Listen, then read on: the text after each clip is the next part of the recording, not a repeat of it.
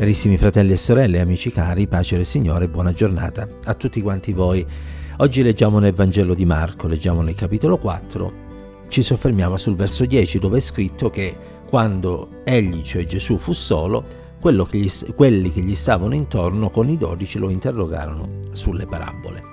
Uno dei metodi di insegnamento che Gesù utilizzò è, come probabilmente sappiamo, quello del racconto delle parabole, delle storie terrestri con un significato celeste, cioè partendo da episodi della vita che naturalmente erano conosciuti e familiari ai suoi ascoltatori, Gesù spiegava i misteri relativi al Regno di Dio, al Regno dei Cieli e più in generale relativo al piano di Dio per la salvezza dell'umanità.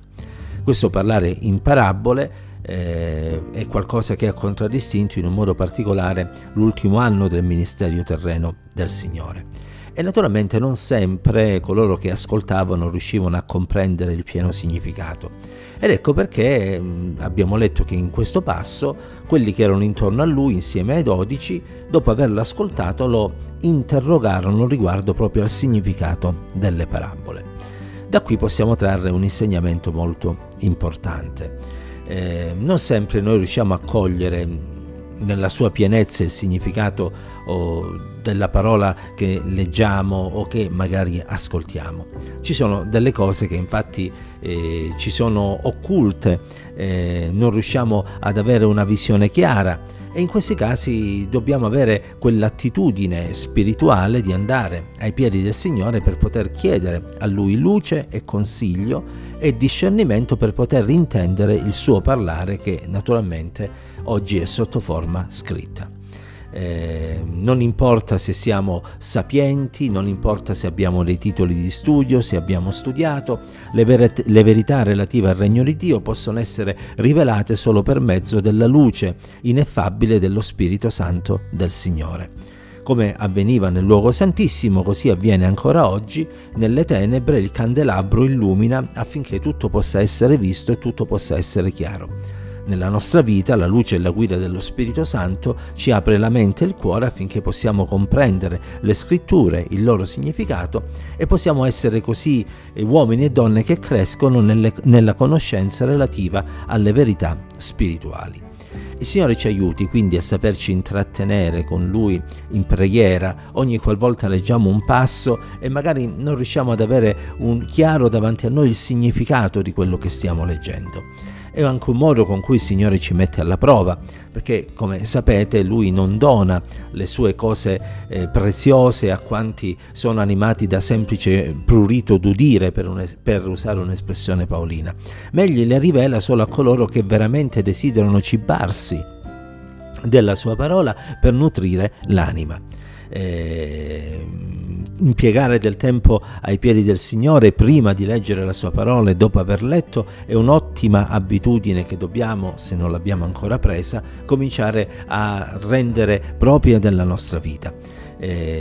Questi discepoli e queste persone che avevano ascoltato gli andarono vicino e lo interrogarono sulle parabole. E Dio ci aiuti a usare la preghiera non soltanto per poter chiedere e presentare i nostri bisogni, ma ci aiuti anche a saper usare il tempo della preghiera e dell'adorazione per essere dal Signore guidati e illuminati. Quante cose il Signore può e vuole rivelare, quante cose Egli vuole dirci nel segreto della nostra stanzetta segreta. Dio ci aiuti a trovare questo tempo, un tempo che poi si rivela prezioso, perché altrimenti rimarremo soltanto dei bambini da un punto di vista spirituale, che saranno nutriti sì del puro latte, ma Dio vuole anche darci del cibo solido, vuole cioè ampliare le nostre conoscenze e darci una visione più ampia di quello che è il suo piano e del suo programma per la Chiesa e per la vita di ognuno di noi. I discepoli lo fecero e certamente furono incoraggiati perché nel comprendere quello che Gesù aveva detto per mezzo delle parabole cominciarono a far sgombrare dalla loro mente ogni nebbia, ogni foschia che li rendeva confusi. E delle volte attraversiamo momenti di confusione, questo per le vicissitudini della vita, questo perché magari ci troviamo in momenti durante i quali sembra che tutto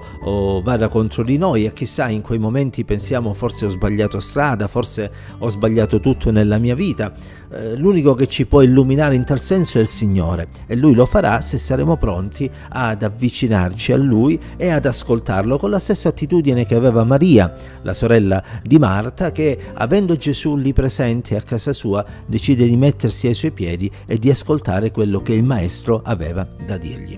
Credo che tutti quanti noi abbiamo conoscenza di quello che è scritto alla fine della seconda e della terza epistola di Giovanni, questi due brevissimi scritti che probabilmente erano riportati su un solo papiro, perché appunto Giovanni scrisse in modo molto contenuto. Ebbene, se andiamo a guardare quello che troviamo scritto alla fine di queste due brevi epistole, vediamo che c'è una stessa espressione, e cioè: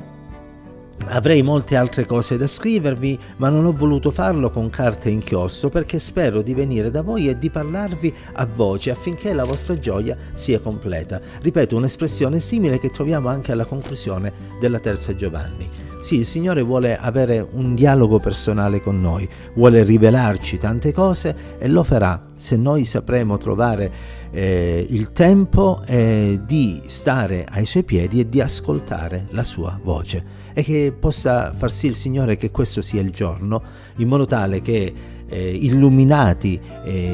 dalla sua luce noi possiamo camminare avanti senza dubbi, senza timori, ma con la certezza che siamo al centro della sua santa e benedetta volontà. La pace, la grazia, l'amore e la presenza del Signore sia con tutti quanti noi. Dio ci benedica insieme.